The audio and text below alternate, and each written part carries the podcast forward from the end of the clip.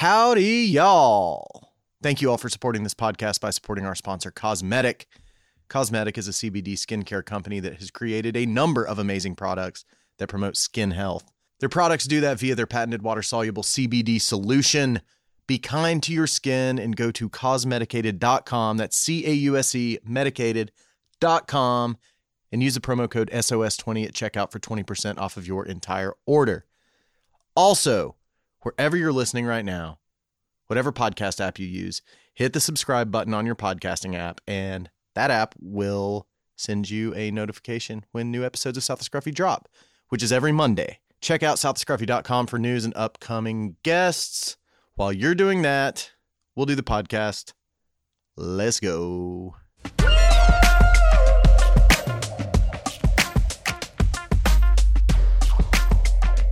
All right, guys, welcome into South of Scruffy podcast. My name is Ben Fields, and I am the host of this podcast. Thank you for being here.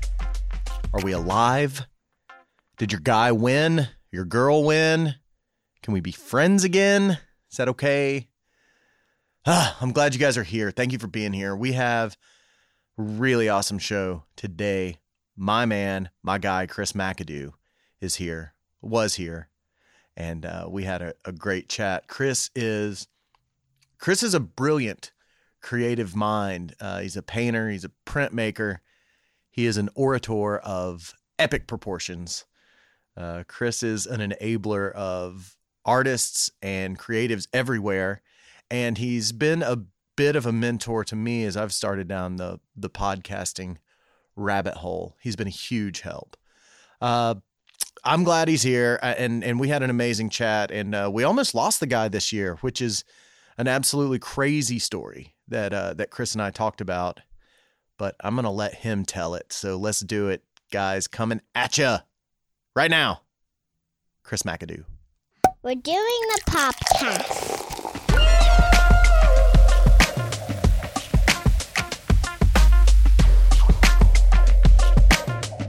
Cool. Are we going? Are we You want live? to? Let's do it. Are we, are we recording? Yeah, you can wear those if you want. You don't have to. I just wear them because I'm I'm the engineer over here. Oh, here. look at too. that.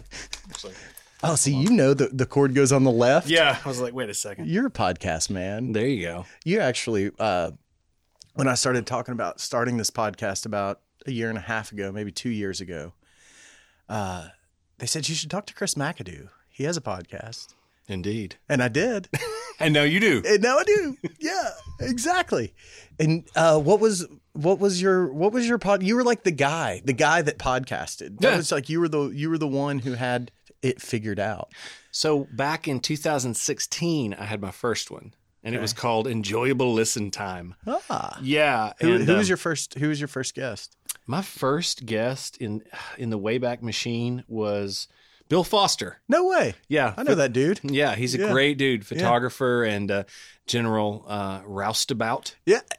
You know, that's a name- He's that's sat a- in that chair before. Yeah, yeah, he was on this. Yeah, yeah. Um, so that was enjoyable listen time, and love then a couple years later, I launched um, what was the name of my former company, Best Behavior Creative Club, Gotcha. and so that's what we launched through.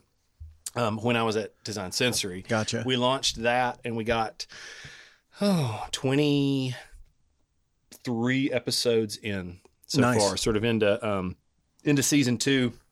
The last folks we had on were the Crafty Lumberjacks. Oh, I love those dudes. I Yeah. know those guys. Yeah, guys work with uh, HGTV in Marianne, Canada. Yeah. They were a blast. Where where did you do that in, interview? Uh, we did that at. Did you go over to Discovery and do it, or were they in New oh York? Oh no, we called them. Yeah, we called them. We did New York. oh yeah, Yeah, 'Cause they live so in that was- Brooklyn, I think. That's right. Yeah, Now, I've shot with them one time before down here. Next time they're here, I wanna I wanna see if I can get them in the shop. Those guys are a hoot, man. Oh, dude, they're so much fun. they are. Yeah, we uh, uh we talked to all kinds of uh, you know all kinds of people, and With one of my Best Behavior Creative Club, you did. best behavior creative club. Yeah. It's still out there. Yeah, yeah, It's still out there. We're not hundred percent sure what we're gonna do with it. yeah. Just taking like a season break, right? Um, Yeah, and uh, so we ended up talking to, you know, I always love to talk to people that do things, that Hmm. make things, Mhm. right? Like Yeah. artists, creators, rule breakers, troublemakers, Sure.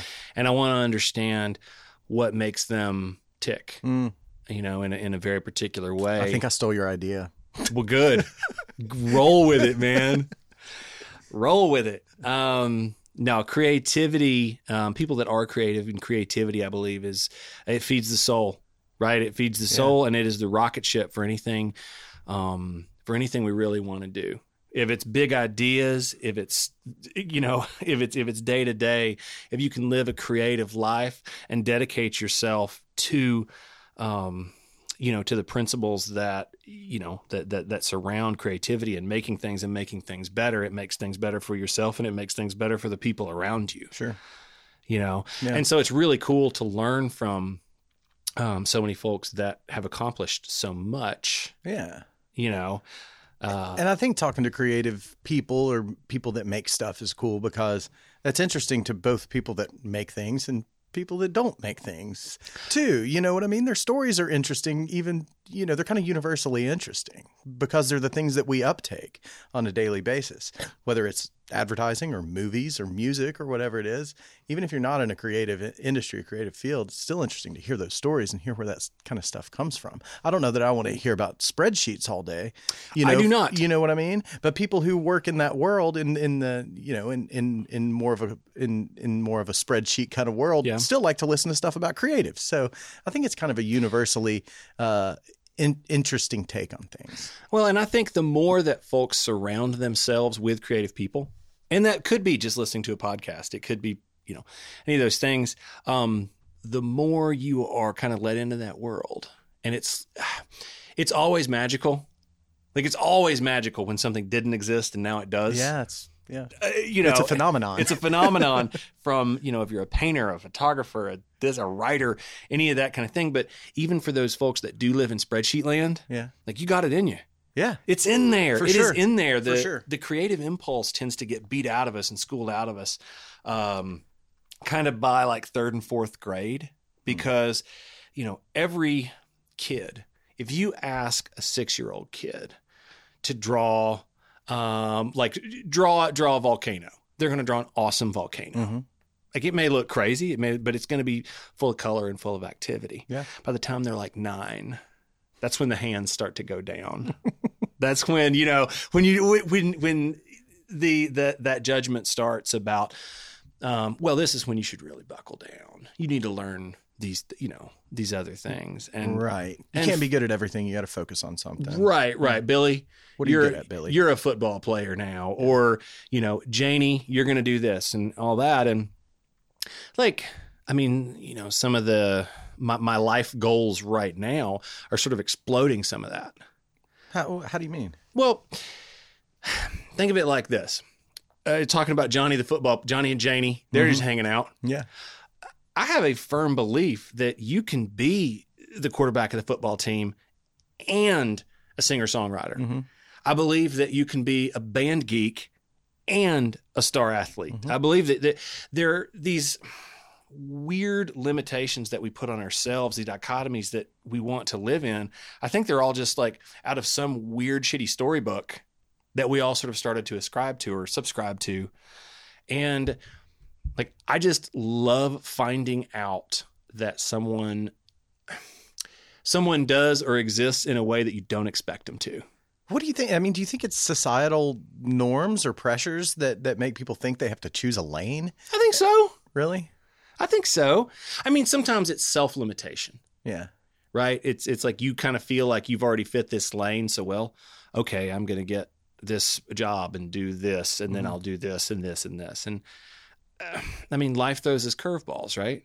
Yeah. Like stuff never exactly happens exactly the way that you were thinking that it will, and I feel like, um, and I feel like if we open ourselves up to the idea that oh like wait a second we can think of creative solutions to things we don't have to do things exactly the way that they have been because they have been done that way we Mm. can break some china you know Yeah. um, and that's that's part of the fun it's how things get invented I think it's funny. I, I always talk about, you know, people that have kind of, you know, chosen a lane. It, it's, it's almost either like creative or, or athletic when you're, when you're young, you know? And now even like the worst place to have a fantasy football league is, is at an advertising agency. or at a production company.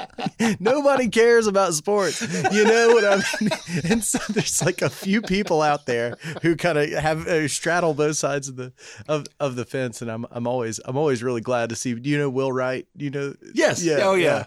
He and I. It's like you know he's this amazing creative mind.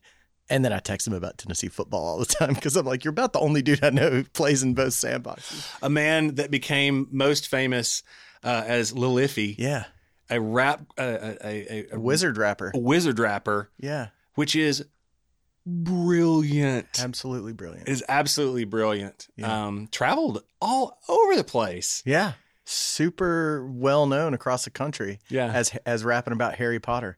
So- D- Dumbledore Kush is my favorite song. Y'all, give that a Google. yeah, Give that a Google. Exactly. Don't hit images. Yeah. just give it a Google. if you're yeah, if you're at work, you may want to wait. NSFW. Yes. Yeah. So you you do like I don't know I'm motivated when I hear when I hear you talk about about these things but that's kind of been a new or or a thing that you've always I guess kind of gravitated towards was inspiring people a little bit too mm-hmm. and you've you've you know public public speaking has been a, a thing mm-hmm. for you too what's your uh what's your your your go-to kind of theme when you're when when you're doing I mean I guess it depends on what you're doing but like what's the what's what's the root of it like why do you do that I get, I absolutely love to see people getting excited about doing something. I love to see people getting excited about getting excited about challenging themselves. Like it just gets me stoked. There's room in the ocean because a lot of like to any of you, you know, creative people that are there, you, we're easy, we're easy, easily threatenable. You Yeah. know, like we want to have hours, we want to do all this kind of stuff. But for me, it's always been, um, it's not so much look at me. It's more like, look, if somebody like me can figure this out, like I look out into an audience. Oh, I miss audiences. Or, or you know, that old thing I look out, I, I see, um, you know, I see people, uh, particularly young people that are out, and I see potential. That's what I see. I look, Yeah. I, I want, I want eyeballs to look at back at me, and I want them to to like hear a message that says, "Wow!" Like I may not do exactly what this guy's doing, but like I can create, I can make my life better, and I can make lives better around me by creating and being creative. Um, you know, I had the uh, opportunity to speak at the Maker City Summit this year, yeah uh, which I mean everything's virtual. You know, Yeah, this year it was, huh? uh, it was, it was, but I was I was pretty honored to to speak Absolutely. uh, to speak there. Um, so that's like our whole big kind of East Tennessee or just our town. Like, what, this was Knoxville, Ma- Knoxville's Maker City Summit. So Knoxville as uh, you know, sort of the Maker City, yeah, um, where every year uh, folks come together that are like makers. It's it's artisans, it's artists, it's crafters, it's small business people Sure. that want to learn, you know, tricks of the trade from art side of thing to business. gotcha. And um, I spoke particularly. Uh, my title was the art of the pivot. Hmm. Okay, Yeah, and I think you may have sent me something. Whether it was a, I don't know. You may have sent me. Uh, it was- it wasn't a press release, but it was it was an essay or something that you had written that I had read, and I don't know if it was leading up to that, if it was something like that, but it, It- had a similar theme to it. Well, it was the reason that I that, okay. Look, can we can we get can we uh, go back to June of this year? Yeah, sure. We're gonna we're gonna go in a time machine. Let's do it. okay, because it's been a crazy uh, it's been a crazy few months, and um, I'll start there at the Maker City Summit back in September, where I talked about the art of the pivot, and that is being able to take your circumstances and understand what you have control over, what you do not have control over, but the things that you do have control over, take responsibility Hmm. and work on them and work through them. All right. And be smart enough to know the difference. Yes. Between the two. Yes, yes, absolutely. and we all kind of figure that out. Um, and I talked about um, a lot there about value driven decision making, intentional decision making, both as a human and as a creator. And it's defining a value that is important to you, uh, refining that value, and then activating on it. So, like mine is independence. I've come to terms with this. I'm fiercely independent, like to a fault. And I want to encourage that independence, that independent thought, that ability to challenge what has been done. Um, I want to encourage that thought in others. And then, so that's my definition. And then the refining is why it matters to me, right? Okay. And it's because I've been able to see, um, I've been able to see such dramatic um, change in myself and those around me when I cling to that independence. Mm. I get to make better things. I get to be a better person, right? Yes, yes. And I wonder, do you feel um, when you don't feel like you have complete autonomy or complete independence? Is it like a trapped feeling, Yep. or is it a? Is it? Is, It is a it is it is a trapped uh, feeling, and I can do I, and and and I want to be clear that it could sound like this is external forces, but a Mhm. lot of this is self limitation. Sure. like you kind of feel that kind of you know Absolutely. um, coming on yourself. But I know that I do my best work and that I'm my best self, um, not just as a creative person, but as a husband, as a father, sure. um, you know, as a friend, all these things. And then the activation part of it, which is like you can know all the stuff in the world, you know, but you got to go do. You Mhm. got to go make it happen, and so Yeah. that's um, taking the steps. Uh, even speaking, you know, speaking like that was a thing. Like, all right, I'm going to make sure people know about this. So you kind of got to put it down on paper and um, and commit yourself. So did know. this? Did this whole idea of of spreading the good word of independence leading to activation, leading to you know ultimately freedom? Uh, did this come from like some journaling or some like in- internal kind of? Because it sounds like it sounds like a, a, something that you have discovered Yes. recently. Okay, so so here you go. Here you go. All right, we're gonna get it's gonna get dramatic in here. You may have to add sound effects even. Okay, so uh, the morning of June twenty fourth, two thousand twenty. It was a Wednesday. It's about eight a.m. Okay. I'm out walking my dog, uh, Baxter. He's dumb. He's a Mm. dumb dog. Uh, The man punted Baxter. yes, yes. So I'm walking. I'm I'm walking Baxter, and uh, like I do every morning, and I've got a big pitch that afternoon. I've got a big client presentation that'll be over Zoom, and so I'm kind of thinking about that. Um, and I get stung by some yellow jackets, Like one yellow jacket, two yellow Mm, like jackets, six or seven six or seven yellow yellow jackets. jackets. Is this Okay, the first time? it was my first time. Now here's what happens. I get back to the house and I kind of tell my wife, I'm like, I got stung by all these yellow jackets. She's like, well, that sucks. I'm like, yeah, this is gonna that's itchy. You know, I don't know Yeah. anything. Well, little did I know that inside my body, uh, that yellow jacket, uh, uh, uh, that yellow jacket juice took hold. And within about five minutes, I went into full anaphylactic shock. Dude. And so here's what happens. Here's what happens. For those of you out there with, and it, it, it means it, it means different things as a father, right? But basically, within about five minutes, I pass out the first time. I go into full anaphylaxis. I fall fall down on the kitchen floor. Shit. And we make the decision at this point, but Robin makes the decision. We're like, do we drive to the hospital? Do we call 911? Robin, my wife, calls 911. And thank God. Because uh, we find out, as I find out later, if we would have, I wouldn't have made it to the hospital. Really? Yeah, fire department got there first. And I mean, I'm in and out of consciousness at this point. Stuff's starting to like, you know, throat closing up. Really? organs are starting to shut. You can Everything. feel it Oh, yeah. in your body. Yeah, you can feel it. So you've passed out how many times now? Uh, like a couple times. Like I'm in and Really? out. I'm in and out of consciousness. and then you wake up and your body just feels like it's closing down. yeah, like everything. Like I have no. Um, I'm starting to lose uh, sensation in yeah. your fingers. Everything. Ugh. Okay, so the fire department gets there first, and I do. Do they rem- have an EpiPen on board? Well, I remember this is big beefy fire department guys are like, "Where's the emergency?" And they come in, and one of the fire department guys says, "Oh shit!" And they had their emergency pack, and he like just slams through the kitchen and gets to me and eppies me and saves my life On the spot. on the spot. Yeah. That's I what would- you needed. That's the only thing that could have helped you. Yeah, no, there's nothing. There were no Yeah. words of encouragement. Like, Yeah.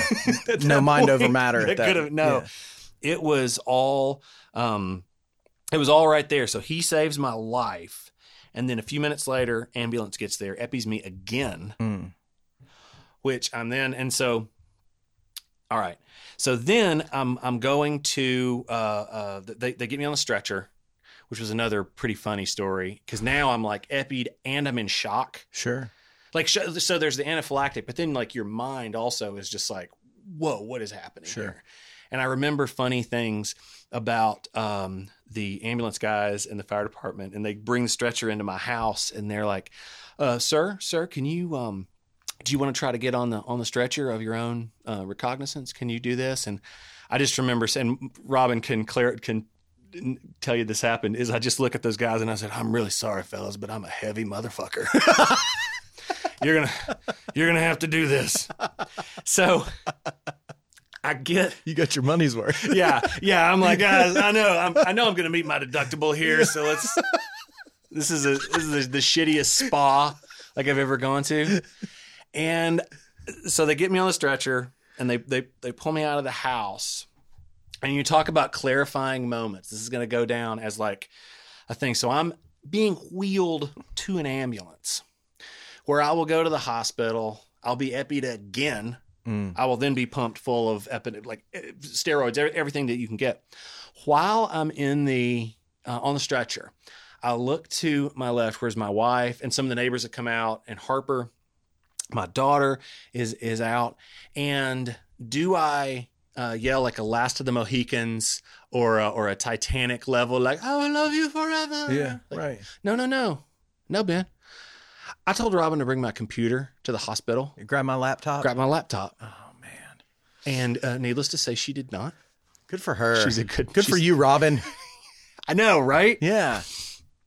And so uh, we get to the uh, we get to the get to the hospital. All this kind of stuff is is going on, and uh, they they they get me settled. Everything in the hospital. They pump me full enough stuff. Twelve thirty, I get home. So I'm there for about four hours. Yeah. That's pretty hospital. pretty good in and out. It was good. Yeah. like, no, it was great. Yeah. Um, You can blow through your deductible in four hours these days. dude, yeah, y'all. I'm gonna go get my foot fixed. I don't know. Like I could. Let's go ahead and get it done I this know. year. I don't know. I may go get LASIK. Like who knows? um, but yeah, so twelve thirty, and by one o'clock, I was on a phone call. By two o'clock, The I was- pitch, the pitch meeting. I was on a Zoom, and by three o'clock, I was on a client pitch. oh man. And then four o'clock, we did a postmortem, and then four thirty, uh, we we were kind of done. And it was at that point that I realized, like in a very real way, that my life was like completely out of, like, it was out of whack. Yeah. Like and Priorities were a little bit Yes, out of out of whack, out of balance. Out of balance. Yeah. Um, and I had been, I had not been in the best headspace for a while, and that was just a big clarification moment. And I want to be very clear here too. Um, the the quote unquote the advertising industry, all that kind of stuff, it can beat you down. Sure. It is a like it is a thing, but um, this is my responsibility. That's Sure. my life. That's how I responded to it. You know. Right. And so it was that day that uh that I was like, I don't something's got to happen. Like something has to happen. Hmm. Yeah, this isn't right. This is this is rev- reverse polar magnets, like Something- trying yeah, to touch yeah, each other. Like this is this is something doesn't make sense. exactly. And I here here's the here's here's the thing. And this isn't something I've, that I've I've shared, you know, with with with too many people. But while I was gone, like in all the craziness, so Robin came to the hospital and medicine and everything.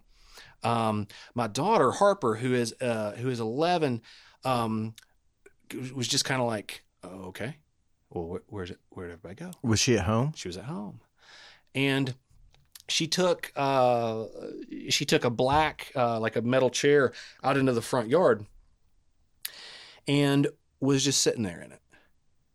She was just Because everybody was gone. Because everybody was gone. She didn't know why. Well, she knew that She like knew dad was at no, she knew dad was in the hospital. We're like, hey, I'll be okay, I'll be okay, but we had to go, and she couldn't come Right. because there's only one person allowed.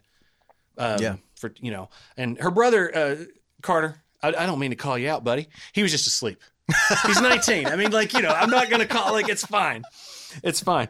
Um, he was in the back of the house, but uh, but Harper, like this, this, this. To all of you parents out there, this is going to hit you in a way that that uh, I think is it hits other people it will hit other people differently. But so she's she's sitting in this black chair out in our front yard um, looking at the street. I don't know how long she was there. Could have been an hour could have been two Hmm. whatever. But she's sitting in our front yard like kind of crying her eyes out right? Because where's her dad? Where's her mom? What's going to happen? She didn't know. Um, and we had a neighbor um, a, a, a lady that lives near us that saw her and she said, "Whoa, what, what's happening here?" And and you know she's like this. So this lady go gets an, goes and gets another lady, and they sit with her Oh, for as long as it took in the front yard? in the front yard. They sat right by her So sweet. in the front yard until they kind of like, "Hey, it's going to be okay. He's okay. We just heard from him, you know." And then she she bounced back. But in retrospect, what I realized is that there is a lot of there's a lot of empathy out there. There's a lot of good people, and there's a lot of good people that are capable of doing amazing things, right? Yeah. Like those ladies. Thank you. Thank you very much. Didn't have to do it. They didn't have to, but they did, and their friends. Um, and, and and so it, it just put this this, you know, this onus on me that I was essentially like for a, I mean, for a month, I was PTSD. Like you know, because you would just, yeah, I just remember like, whoa, that happened, that happened. You know, that was crazy. Um, so it wasn't. I didn't feel like I was all clicked in at at, uh, at work, and I wasn't clicked in at home, and all of these kind of things. And so basically, two weeks later, I made the decision to um, to leave my job. Um, that I'd sold my I had I had sold my company to um, uh, to an advertising agency that's like one of the best in the southeast, and I was Mhm. creative director there. And look, Dream job. I mean, a, a good a- one. yes, It's a good I- job. great uh, in, in in so many respects, but I realized like I can't go through this. I can't put my family through this. This Right. mental, all this kind of stuff. So a, we, a month later, I was I uh, I left. Wow. And so that was, um, and so August 1st, essentially, of 2020 of this year began what is now like the Luke Skywalker style sabbatical. I like it. So three months, um, November 1st will be three months of, you know, of, of, of, of sabbatical time in which I've gone to the woods. I've spent a lot of time thinking. I've let- spent a lot of time writing. I've spent a lot of time painting. Um, I've spent a lot of time like thinking about what I have been doing, but more importantly, what I'm about to do Nice. and being very intentional and being the most intentional I can about um, the next 20 years of my life.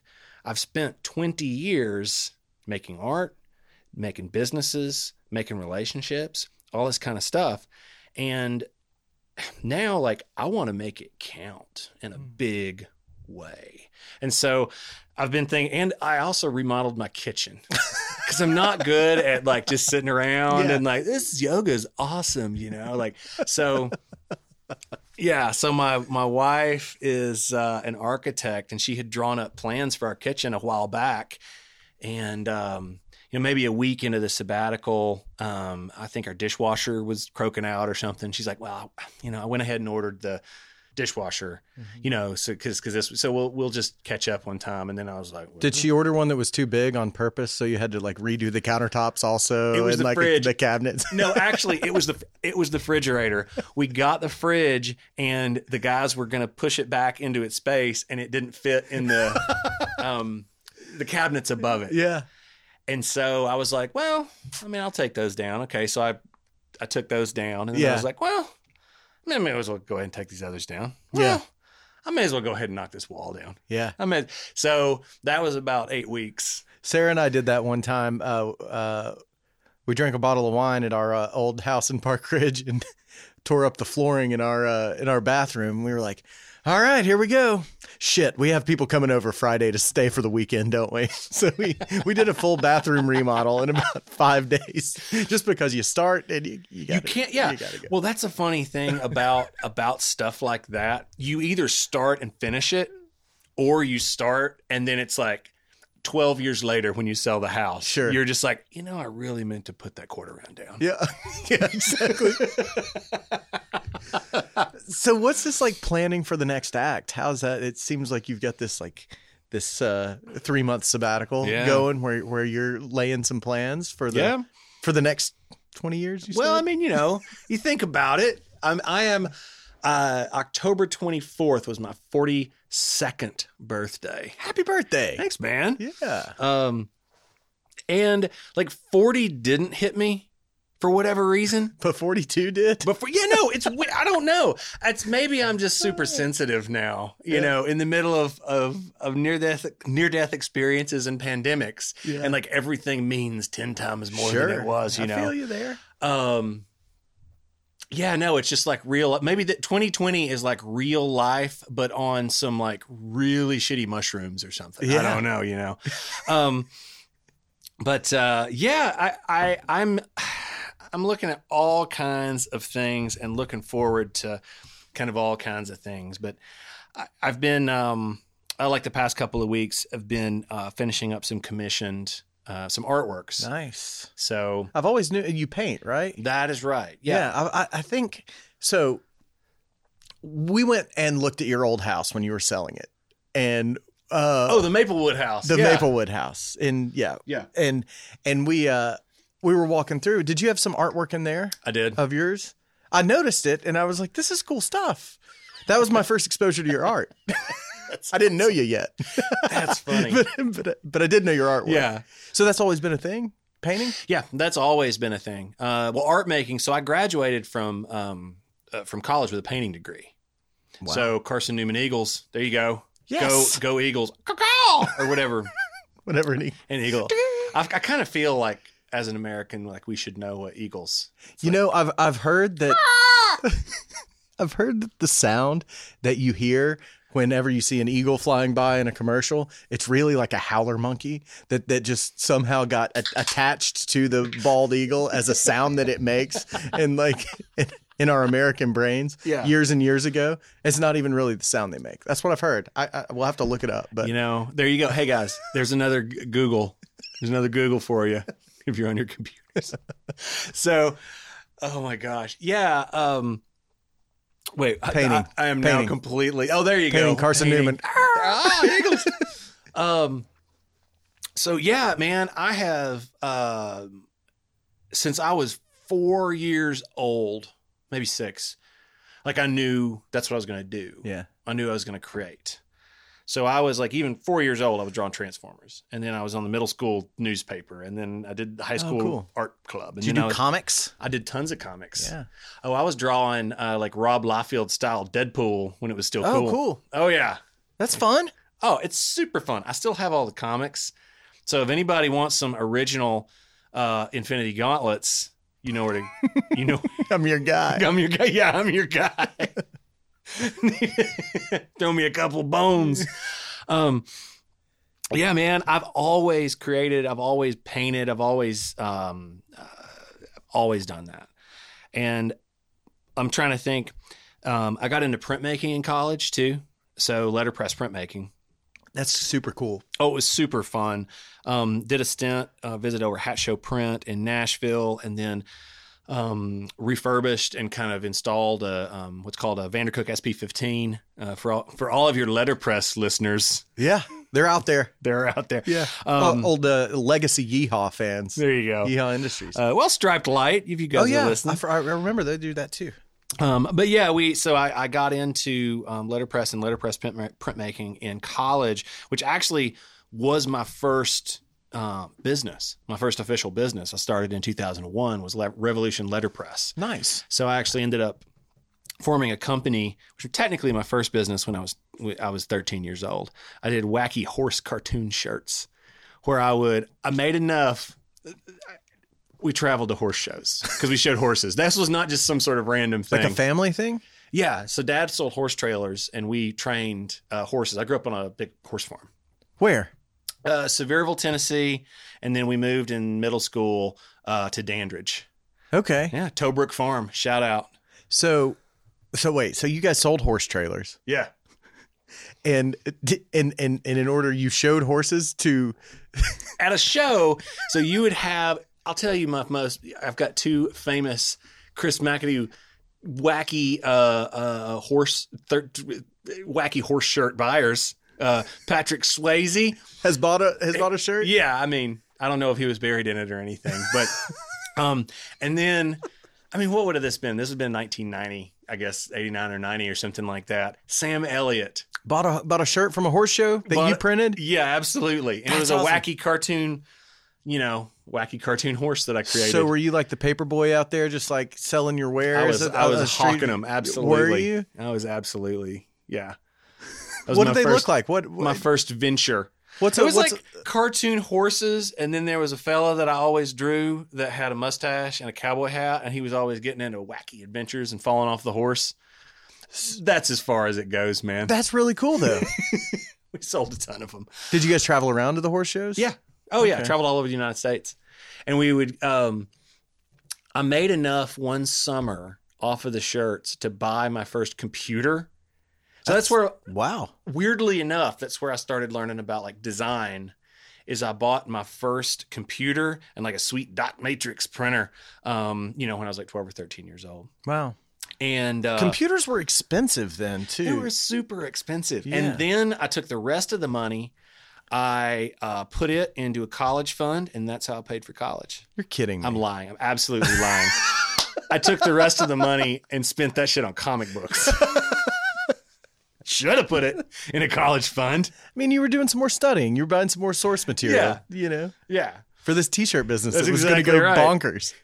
So that was yeah. that was You were printing money. Let's be honest. printing money. so yeah, the t-shirts were the middleman. Yeah, so there was there was that, and then yeah, so I got that computer, and then went to Carson Newman. Um, at a funny time, like when I got there, I started college in '96, and this is uh, this is gonna make me sound like Ben has the old timer on because we had like a computer when I first started. By the end, we had you know it was, everything's there, but I was there for the transition from uh, like handset kind of stuff Mhm. into all digital, you know, layout and everything. The, so the new frontier. the new frontier Yeah. um, for all you QuarkXPress lovers out there. Uh, I and so I was able to learn a lot about that side of it, and I dug it. I dug typography. I dug layout. I dug, Gotcha. um, and my all of this other stuff too. My mom's a photographer, okay. so I had all this. I had access to like all this crazy gear too. Right. Like yeah, big Yeah. medium back in the day, like big medium format Hasselblad Yeah. cameras, stuff like that. Um, so I shot all the time too. And so I was just always making something. But yeah, so the paint is so painting from Carson Newman, and then I would continue to paint, um, but then formed my letterpress company, Revolution Letterpress. Um, and I had an office down on the 100 block of downtown Knoxville. Like this is 18 years ago. This is when um, Was it under construction yet? it was well, it would, had just been. So this was like when Knoxville was still relatively stabby. Oh yeah. Oh yeah. Although my favorite memory, well, one of my favorite. I have a lot, but one of my favorite memories from memories from back in the day was um, I've been listening to a lot of Bob Seger lately. Oh yeah. I Why mean, like we should all Yes. listen to a lot of Yes. Bob Seger lately, but Yes. I've been on a huge kick. Good. Uh, I'm going in like deep cut stuff now. It's the stuff I don't even know. Oh, it's where, like, yeah, going in once you get like into the B and the C cuts, so to Mm. speak. And I know you guys like uh, two plus two. That's that's that's a rough song to get through. Is it? But yeah, it is. But then you get like Roll Me Away. Holy cow. Anyway. Okay, so I'm down. I want you guys to picture this. Put it in your minds. You're downtown on a street corner. It's been a long day at work, right? And you're walking along. You hit a stop sign uh, where you're about to cross the road, and you you know your feet are tired, your back is aching, the sun is going down, um, and a fella in a white Mustang convertible drives up on the uh, opposite uh, stop sign there, makes eye contact, like eye contact, like something's about to go down. Straight out of the convertible. He is in the convertible. He's a white Mustang convertible. He's got a, a tank top on. Mm. He does not break eye contact with me. Reaches down, boom, uh, and the saxophone uh, comes on for turn the page. And he drives from the stop sign and never Just- breaks eye contact with me. Just- And I just kind technically, I guess, like if I saw him now, like is he my dad now? yeah, right. Ex- I don't think so. know. I don't know. I think I think I would guys, have to. you guys were probably the only two out there. Oh yeah, Yeah. He just wanted to. I think that guy just wanted to establish the the wolf you know. Mm-hmm. And he's like, I was like, all right, you did it, bud. And I still remember it almost 20 years later. Man, you you hear that that opening that opening sax note. There's there's no question where that came from. I mean, that's you you know exactly what you're listening to That's at that moment. that's a man that means business. It is a man that means Yes. business. Yeah. I'm just picturing him with his neck like turned all the way around. He did. He never at- broke eye. He never broke eye contact. And I, this was even, God, this dates me again. But this was even like pre, like having a cell phone that you carried around all the time. Right. Right. So all I Because could I'd have taken a picture of that Oh my god! Well, all I could think was like, I cannot wait to tell Robin about like what is happening right now. Like as it was happening, you know, I'm just like, ah, and you were doing your own letterpress company at the time? Yeah. What Yeah, was it called again? Revolution Letterpress. Yeah, Cool. And you were downtown in Knoxville? Yeah, I'm which a- was not like a thing then. No, Down, downtown Knoxville was not It wa- really a, a, a, an arts center. uh you know, uh, it was getting there, but it was it was still like a good five or six years off. yeah. Yeah, I was down there about three or four years, and uh, we ended up doing a lot of concert work. Worked with like Concert posters and things. yeah, like that, kind of yeah. thing, and then ended up doing merch and doing um, uh, like super limited edition stuff. I got to work with Brian Wilson, the Beach Yeah, Boys. I got to work with Nonesuch Records, um, a bunch. Dolly Parton. Um, That's great. Uh, light, uh, Billy Joe Shaver, who Yeah. just passed away. Yeah, Billy Joe bummed to hear Shaver, a that. legend. Um, oh, who was uh, you know who do, we we did a lot of work with a lot of folks. Uh, Son Volt, like cool stuff. Yeah. Widespread Panic. Um, like it was it was a pretty fun few years. Yeah. yeah. That was what year was it again? It was like 01 to 05 or Was was Yeehaw like around at the time? They were. They were. They were. So you guys. Yeah.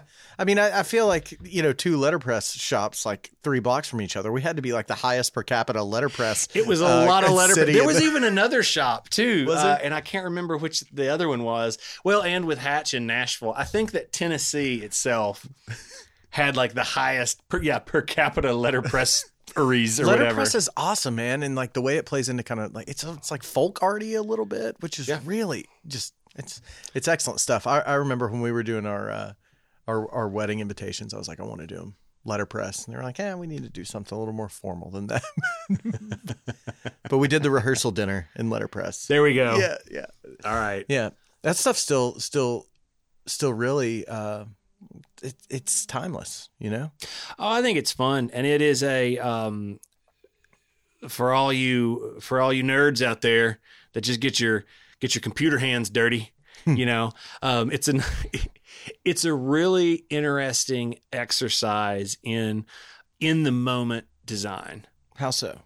because okay with letterpress you have wooden and metal pieces of type and or carved images and that image is oh, oh so big It's like a stamp, right? uh, sort of. It's like well, yeah, like a metal stamp, Yeah. but you put it all together, you know, in a plate um, to uh, to say this person's coming to town or that whatever that you want to do. But you are absolutely limited in the space that you have to make that that. that so you don't print clear. like one letter at a time. You No, put no, it no. all all in a plate, and you kind of Yeah. build your you build your image with Yeah. these. I uh, stamps is the way I kind of think about it, like metal kind of. yeah, it's sort of metal. you put ink on it, right? Yeah. Or yeah, It's the, I mean, it's the old school version of like if you think about the printing press, Yeah. like from your school books, and you see, you know, the guy turning the big wheel or something Mhm. like that. Like that's what it was. yeah, And so printing technology did not change from like Gutenberg yeah. in the 1400s till like 1960. Yeah. I mean, it was kind of the same stuff. It did not get all that Wow. much, all that much more advanced. Um, but yeah, you had, you know, yeah, metal type, wood type, um, super, super cool carved images. I would, t- I would tell everybody check out like Hatch Show Print, Firecracker Press, Base Camp Printing up in Virginia. There's, there's all these great Isle of Printing in Nashville, Bryce McCloud. Um, all these super cool, um, you know, guys that are that are out there doing amazing. So do you have to like the carved wood stuff? Somebody Yeah. has to sit there and carve that Yeah. out of wood yeah, and make and make some. I mean, it's graphic you make design. an image. Well, you can make an image. It's also um, like plate printing or wood, you know, wood carved printing, lino cut printing. Um, as I would do towards the towards the sort of end of my tenure there. Um, I ended up doing a lot of super limited edition kind of uh, carved wood pieces. I've got one. Uh, I did one of Johnny Cash. Oh wow. Okay, here's a fun story. Yeah. Here's a fun story because I get calls. I got great calls from people to come and do fun things. Uh, I got to see because of all this craziness. I got to be at Johnny Cash's last public performance. Really? Yeah, 2004, three or four. Where was it? Um, Hiltons, Virginia. The Hilton, the Carter family fold in Hiltons, Virginia. Oh wow. Yeah. Did you know it was going to be the last show? No. No. June had passed away like a month earlier, and I just kind of get this call from a buddy of mine that's a showrunner, and he's like, "Get your family, get in your car, come here right now. Like you got to go. It's time. You got to go." And we drive up to Virginia, and uh, it, it's it's basically Carter Family Fold is like kind of what it sounds like. It's a big, it's a performance hall built into the side of a mountain Oh, where wow. the Carter family, which is Yeah. like the first family of country music, sort Sure. of like their home base. And Johnny Cash's wife. yes, that's right. That's right. June Carter Cash, yeah, and her family, and up to the the side of the stage, uh, like an old Mercedes comes up, and it's Tom T. Hall, country legend. Yes. Tom T. I Hall like beer. drives. yes, drives Johnny Cash to the stage. Johnny Cash, who at this point, I mean, he's old Johnny Cash, Yeah. right? And he's like, he kind of rambles onto the stage, and they put a guitar on him, and everybody's like, "Ooh." Oh. This would be post a hurt. Yeah, uh, this video. is yes, yes, yeah. This is like, oh, oh man, this is a rough. This is this is gonna be rough. And then so they kind of pop the guitar on him. He's like, oh, you know. And then, dude, he was like, "Hello, I'm Johnny Cash," and he just goes into it. It, it was the most insane thing, Bet you got some shivers. dude. Bet you got some goosebumps. he, I'm getting, I'm getting him now. Yeah, I'm double, I'm double too. goosed. Yeah.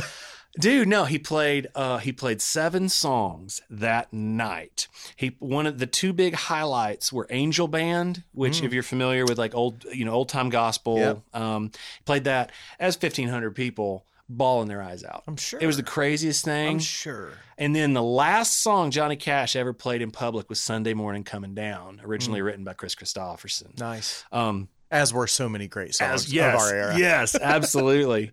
uh, but but um, but yeah, I went up and like met him, and I took a photo of him, and I took that photo and made it into a woodcut that I only made like a, I think I made a hundred of them or something like that. What's a woodcut? Um, that is uh, essentially like you carve an image into a block of wood Mm. and you carve it backwards. Yeah, to print it. Right, To print with right. it. Okay. So it's all hand carved.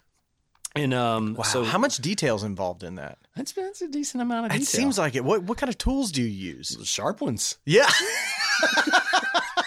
I mean, you know, there's a whole there's a whole lexicon of like I'm sure. wood carving and and Is there shading involved? Is there like yeah, that, that kind but of it's all by line work Okay. rather than uh, rather than fade. So you Yeah. kind of have to make everything. It sounds deliberate. laborious. It is very laborious. Laborious. Yeah. I mean, it takes a minute. Yeah. You know, but yeah. So I had like so somewhere out there. They're all gone. They're in. I, I run into them every once in a while, but yeah, there's these. They're out there. Yeah, there's these cool old. It's old Johnny too, so it's not you know, it's it's like it's old Johnny. So when people there was see a it, lot of line work. yeah, they're like damn. um, but yeah, so there's Johnny.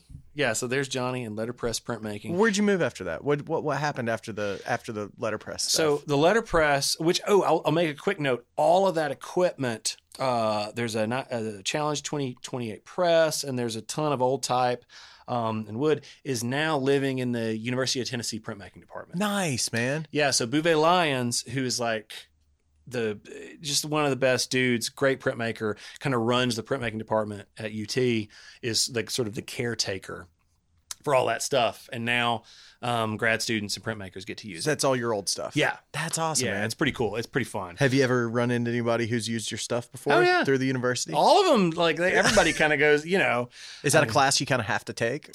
I think it's a. Uh, I think people can take it. Gotcha. Or like something. I don't. You know. Yeah. Um, but yeah, I went and I was an art. I, I got kind of an op- opportunity came where I ended up getting hired as an in-house art director at a place, and then I went back to art full time. Um, for I was there for about a year, and then went back to art full time, just painting.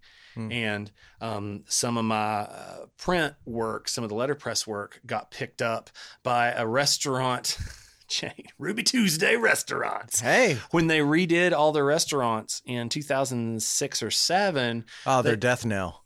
Uh, well, let's just let's calm down. But they The white tablecloth Ruby Tuesday. was it? Yeah, That, that's when they did that whole rebrand. they right? rebranded. Yeah. Well, I'm part of the. Yeah, I'm, I guess Are I'm you part of the responsible for downfall. I'm part of the downfall.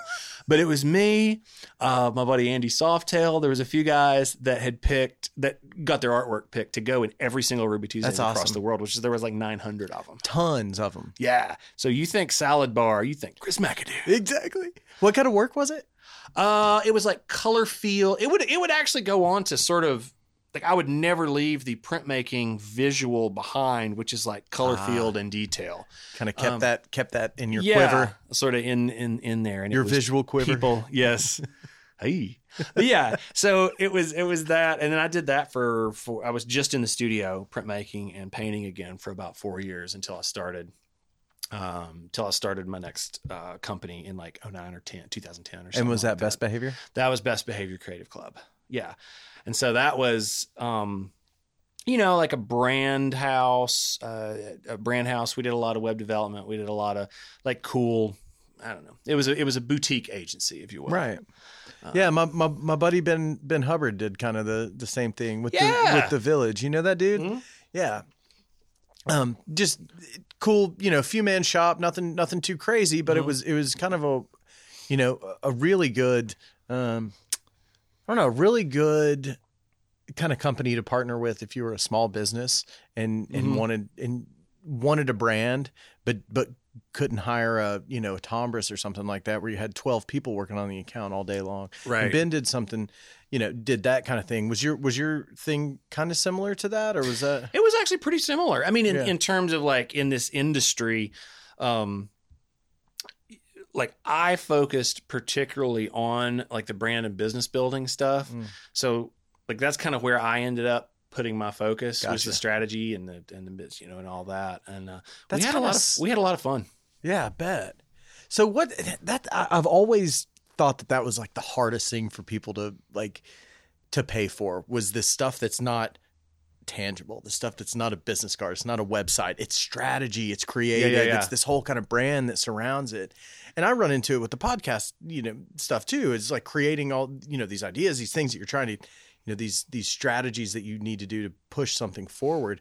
Uh, but but businesses uh, don't know how much they need that kind of stuff, and a lot of a, a lot of times, the way they get into that is through a website. Is they realize like, hey, I've got to build a website, and then they come to meet with somebody. It's like, okay, well, what's your brand all about? And he's like, uh, I got mine's a good. My my sister in law drew a. Ca- it looks like a cow. well, here's the here's here's my thoughts on, which of course you asked. What here's my here's my thoughts on here's my thoughts on branding, or whatever. Like, companies don't exist, organizations don't exist, people exist. People with goals, people with lives, and people with points of view. Never thought about it that way at all. Yeah, like you got like that's where um if you're out there to you know undercut and lowest common denominator and low price and this all that kind of stuff for whatever business that you're in, like I I, I don't I can't do much there. Hmm. Right? yeah, Um but to but but for the folks out there that are really determined to build like a great business, a great even if it's a solo business or whatever it is, if it's one thousand, if it's one person, one thousand or ten thousand, if you don't have your like your why, you know Simon Sinek style, I'll just steal it. What is your why? What is your why? Yeah. But but honestly, like if you don't have your if you don't have those core values in focus when you start, well, it's not going to get any better 10 years down the line. Right. It's not going to get any better 2 years down the line. And I mean to um and this is for like again, it's like businesses, artists, creators, you know, uh, any of you guys out there if you are a young person, uh, a young person, nice, bring me my medicines. um, but if you're a young person and you are a an artist, a, a visual artist, uh, if you are a writer, if you are a photographer, a video, all those kind of things, the the day that you walk, the minute that you walk across that stage, you may not know it and you may not have been prepared for it, but you are now a small business owner. Mm-hmm. You are now someone that has a skill and you need to come to that skill with an intentional drive. What do you want to accomplish with that? Right? Like you need to ask yourself the same questions as a business would. Okay, business, you want to provide this service to people. Well, what people? All people. Like, no, not all people. not all people. You know what I mean? Yeah. Um, and so when you can ask yourself uh, those really, really tough questions about like, well, what are the things you really care about? Right. And so it allows you to set those parameters, much like setting a setting a letterpress poster or something like that. Like you've only got 12 inches by 20 inches. You don't have any more, so you can't fit any more things on this piece of paper. Hmm. It's the same. It's the same deal with. Um, it's the same deal with a business. It's the same deal with a creative life. Like, what are the parameters that you choose to exist within? Feel you. Right like how do you do you feel like ben when you're uh when you are creating when you're you know out there doing the things that you do do you feel like you do better work and are more challenged when there is something to push against or push up to like set up a set of parameters if it's time if it's money if it you know For me, parameters make it easier. yeah I know because I it, nothing's nebulous. Like I know what I have to work inside. It gives me framework to work inside. It's all I, I don't know if that's me or if that's a personality type or whatever, but I always uh, I always do better when I when I have some framework to work inside of.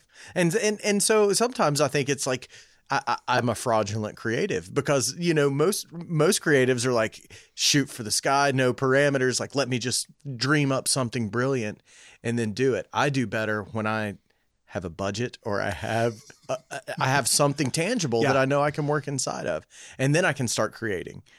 You know, well it's a it's a budget. it's the a- blinking cursor for me that I can't that I can't you know what I mean? Like I I need the, the the blinking cursor is is tough. Like it, the world is your you know do whatever you want with it. That that you know I got to work inside something. Well, and I think it's some of those are outside, uh, you know, outside limitations, and some of them are are set by yourself. There's an um, interview from like I, I think it's like a decade ago with Jack White, and dude basically asks Jack White, "Hey, um, you know, there's all this technology, there's all of this uh, things to be able to record your." Your, your albums with um, that you could do everything and i'm paraphrasing terribly but basically it's like you could get all of this done a lot faster or you could get this would be so much easier if you didn't do tape. You could just go straight to digital. You could do you know all this kind of stuff. Yeah. and the poorly paraphrased version of his response is like the point isn't to be easy. The point is to be great. Mm. the point is to make something. And so those parameters that he the, the parameters that he set for himself which was we're going to record analog. We're only going to do this many takes. We're going to you know um Yeah. it actually that box yeah like really helped to define like Sure. a sound it helped to define a process yeah so he built the box yeah and it you know it helped him exactly make amazing work the the point of the work is not to have it finished faster. The point of it is to be awesome. Hmm. Yeah. The point of it is to be original. Yeah. And you know, the worst thing that somebody can say, okay, now let me let me there's two points to this. The worst thing that a quote unquote like a client can say is just like you just go, you just create what that's what I'm talking about that is the hardest thing in the world well, it's our job to say, okay, well, what do you mean? because they don't, because for someone that is not used to talking creatively, mm-hmm. they don't have a point of reference for what that limitation could and should be, right right? Yeah. And so it's kind of our job as as as creatives or as you know folks that are trying to push that envelope or whatever to be like, well, okay, um, do you like where are we going? What are we trying to do? What are we trying? Because a lot of times you can ask great questions about what are we trying to accomplish, right? And it's not the what are we trying to accomplish? We're trying to take a picture of that thing. I'm like, okay, I get that. Yeah. I get that. We're going to take a picture of that thing. But why? Well, because I want to show it to people. Okay, well, who are you going to? Obviously, I'm talking to like, like just, I don't know, um, like everybody's drunk uncle at this point. Um, but but you know, well, we're going to show it to people, and then you ask, you you dig a little bit deeper. Why? Who? all those kind of things. And then eventually you you get to the like, well, they like it when tho- those are red, and you're like, oh, there we go, Something we can work with here. there, now. We've set. We okay. We're set. We're set. We're wearing our accessories. That may I mean that makes a lot of sense though, but that's but that's what that's what makes it that's what makes it a craft is being able to draw that out of somebody. Draw that draw that nebulous identity that that, that a company or a person even doesn't even know they have Yeah. and ask those questions to be able to to be able to formulate something. That scares the hell out of me, man. I can't believe you made a career out of doing that. Oh, dude, it's the best. Well, because it also allows like it means that let's say you're directing a shoot, right? And you have uh, just a group of people that are there, and everybody's like top of their game, right? When you have those parameters, and when you know that you've set in, like, all right, cool, this is where we're working, it means that there's less questions it means that there's more chances for opportunity. It means there's more chances to challenge. Yeah, I, I, I always feel like the fewer questions you have or the fewer unknowns you have going into something, Oh yeah, the the more latitude it gives you to be able to create. Uh, you know, if you're just trying to if you're just trying to get through a day or get through a get through a shoot, get through something just to uh, be able to have something you created on the on the back end, and it's super hard to even get there. Then you've I think you've kind of cheated yourself, and you know it, it should be you shouldn't be trying to figure out all these details along. You should have those figured out before you go in, and then you get to then you get to embellish those details, and that's where I feel like you get to do the craft. yeah, you get to do the craft. you the get craft. to have fun. Yeah, like you- this. Here's the thing about art and and and and and creativity and and the ad and all of the industries that we are in. These these are these should be fun. yeah, like it should to be, full of energy and and even um you know like i i have i have a big focus like if i'm on a on a set or something like that right we shot you were shooting Dude, when you I had to just go thought about that just now. yeah that's hilarious. yes We've only worked together one time. the one time and you had to leave and you were almost apologetic you were just like um um i've got my wife's having a baby and i'm like what are you doing here Sorry, my wife's in labor. I need to go. like, what are you talking about? But like the energy, the energy that you can have, and this is particularly like on a set, but I think it's it's in a business, it's every day, it is personally when you wake up, and it is how you treat people. If you have and set the tone that people are there to help each other, Mm. and you are there to set a positive influence Mm. that like holy cow i appreciate what you are doing this is the level you need to operate at right like you you you you you want a lot from people yes. but you let folks know that you not like that's why they're there is to perform at that quality level Wouldn't to- be here if you weren't good. right Yeah. right and when everybody is on that page Yes. what you see is this like awesome flywheel of You're creativity exactly right. That's where I want to be with every, with every with every production that that we do is like everybody's got the baselines covered. Everybody's there. We all know we're good. We know the creative. We know we can do it. Let's go out. Let's let's let's execute this, but let's also pile on top of it all those things, all those amazing things Let's we didn't some- know were going to happen. let's have some fun yeah. Well, and then being able to pi- like there. Oh, callback. The art of the pivot, man, ah! is being able to take that chance, take that challenge, and know what to do with it. Because once you've, I, I will say this, is as a as a creative person, to constantly grow, to constantly challenge yourself. If it's creatively, if it's with gear, if it's with whatever, like this never stops right? We talked about spreadsheets earlier. Mhm. Like at some point, like I think somebody's got to be like, "That's that's all I got." Like I don't know, you know, like I just added all of it or multiplied or you know whatever. Um, but when it comes to the creative process, if that and that can be literally creating things, but it can also be just creative thought, problem solving, new ideas, things that weren't there before. Like when you're in that mindset and you have done the work to master that craft, like that's when you get to hit those next you get to hit those next levels. But that's when it's worth it though. And th- and that's what I think drives people away from from from it to begin with is it's so hard to get there. I mean, you can work on student films and go try to figure out a problem all day long or whatever it is, but it's it's almost like the real fun doesn't happen until you've you know until you're better at the craft sometimes. And so it I, I think there's a lot of um, there's a lot of fun you can go out and have, but it I almost feel like it's truly realized when you have a group of people that come together that are all at that level. Um, and I'm just talking about my world, you know, but but when you have a when you have a plus level people all working together with a good plan, got it figured out, I think that is that is eh, that is a catalyst for better better creative. So the Absolutely. the creative is one thing, but you put the craft and the technical kind of on on top of that. Yes. and it and it it's extrapolated. It's synergistic almost. Synergy. Dude, no, that is such a blast to be a part of something that to be part of something that you know you could not have done on your own.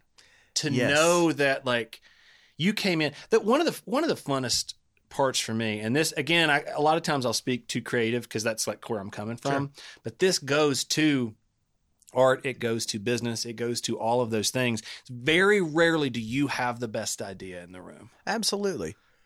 right? Yeah, I mean Brian Allen, who you know, yeah.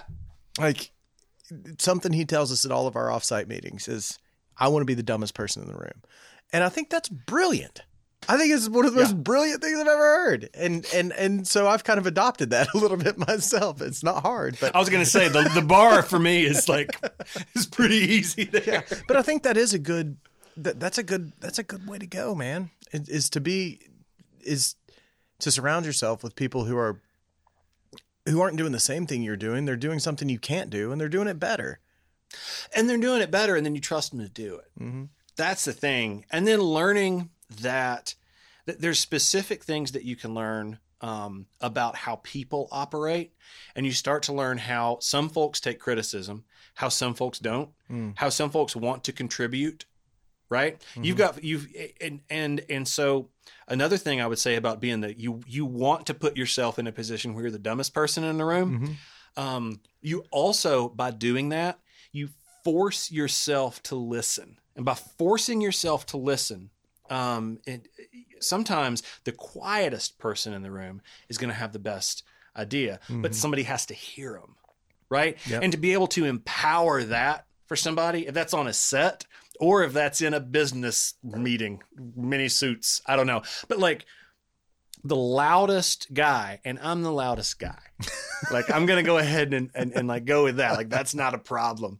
But but the loudest person does not need to win like in terms of ideas like the I best that 100. percent the best idea and that best idea can come from the intern that best Mm-hmm. idea can come from from anybody It's called a meritocracy, right? there you go It's it's some the the best idea wins. The Best thing idea. with the with the most merit wins, and there's and you know, I don't my vote doesn't count more than your vote does just because you're the VP and I'm you know the the intern.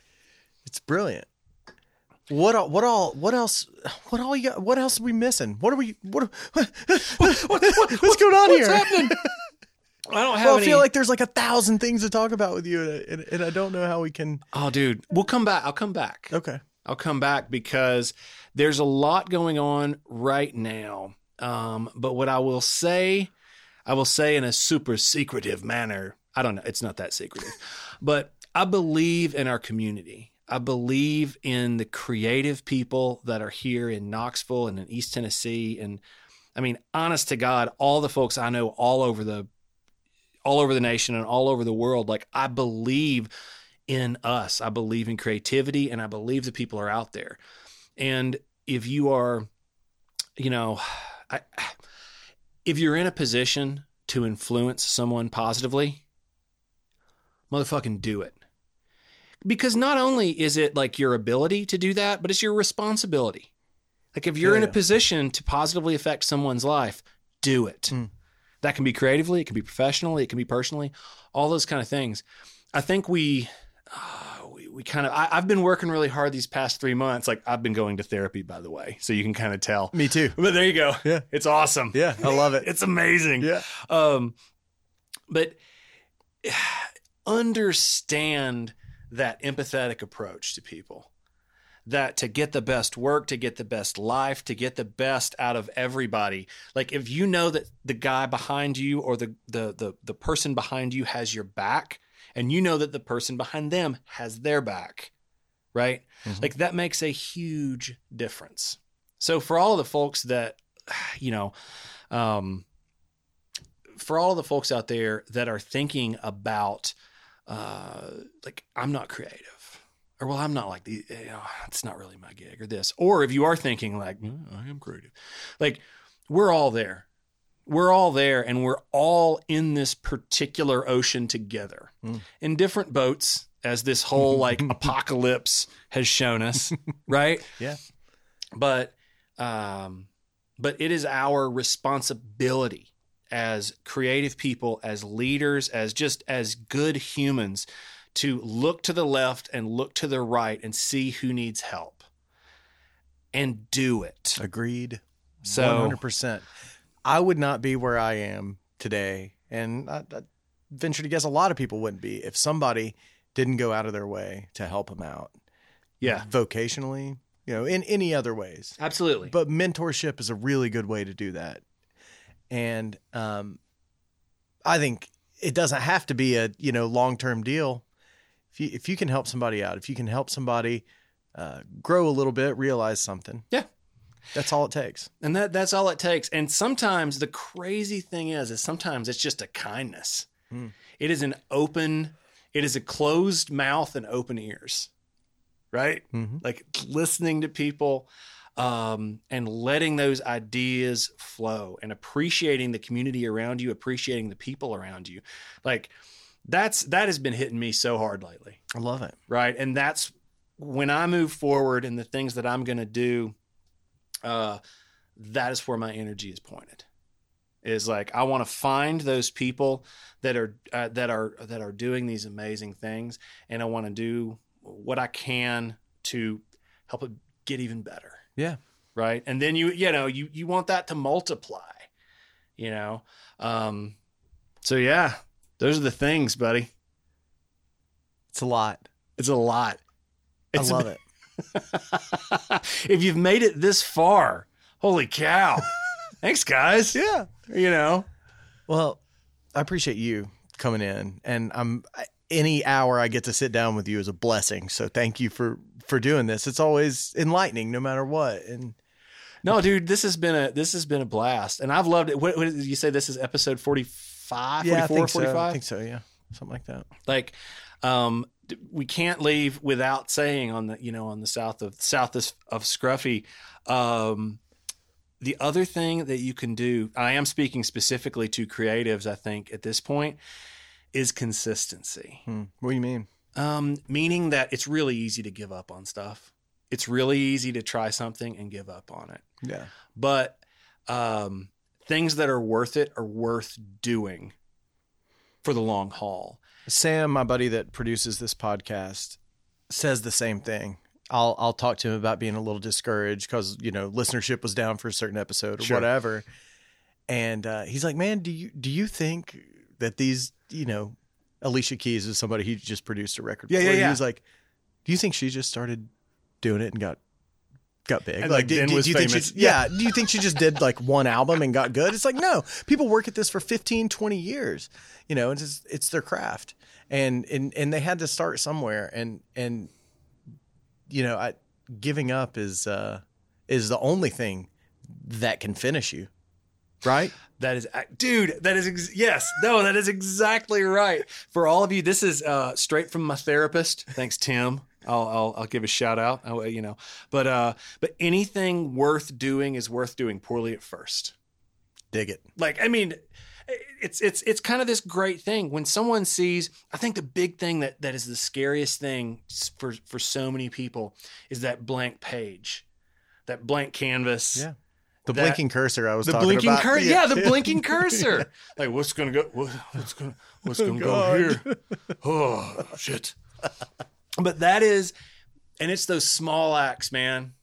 If your day is packed and you've got kids or you've got responsibilities or all that kind of stuff, like get up 30 it's it's like do this you know Yeah. stay up late get up early write 200 words a day take one picture a day Mhm. draw one thing you know all of those things it does not have to be this gargantuan niagara falls Yeah. you know A monolithic undertaking. yeah no Yeah. it absolutely absolutely does not like you can you can start to create you can start to to push yourself and challenge yourself personally creatively and professionally like 10 minutes a day Sure.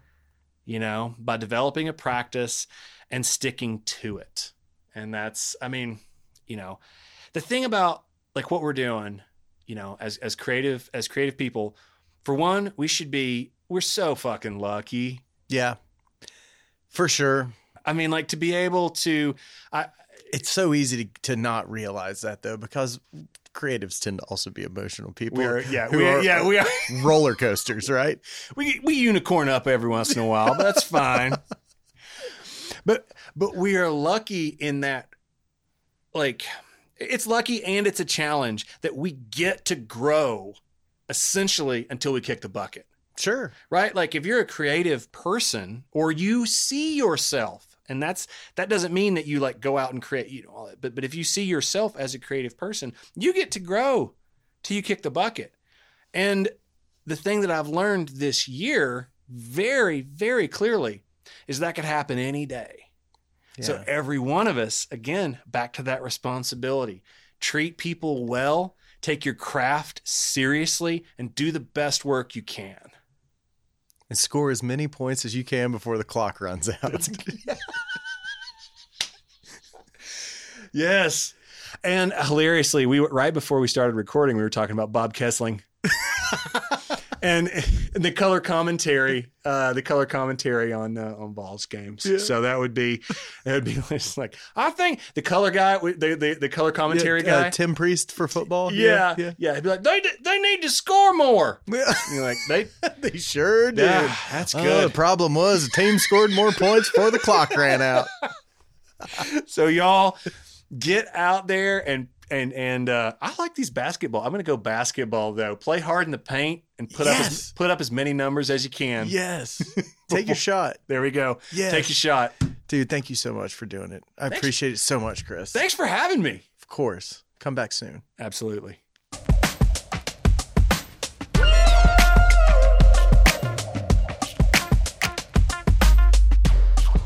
Okay, guys, how how'd we do? Did you enjoy? Did you enjoy it?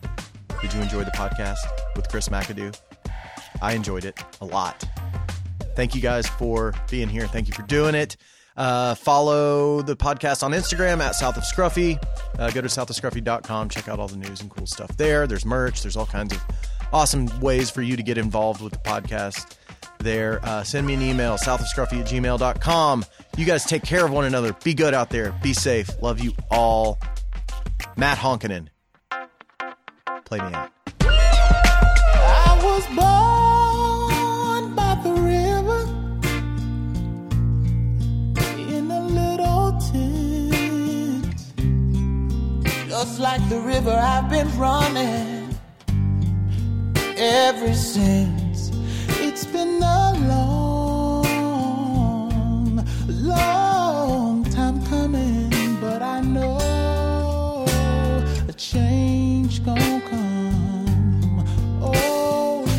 yes,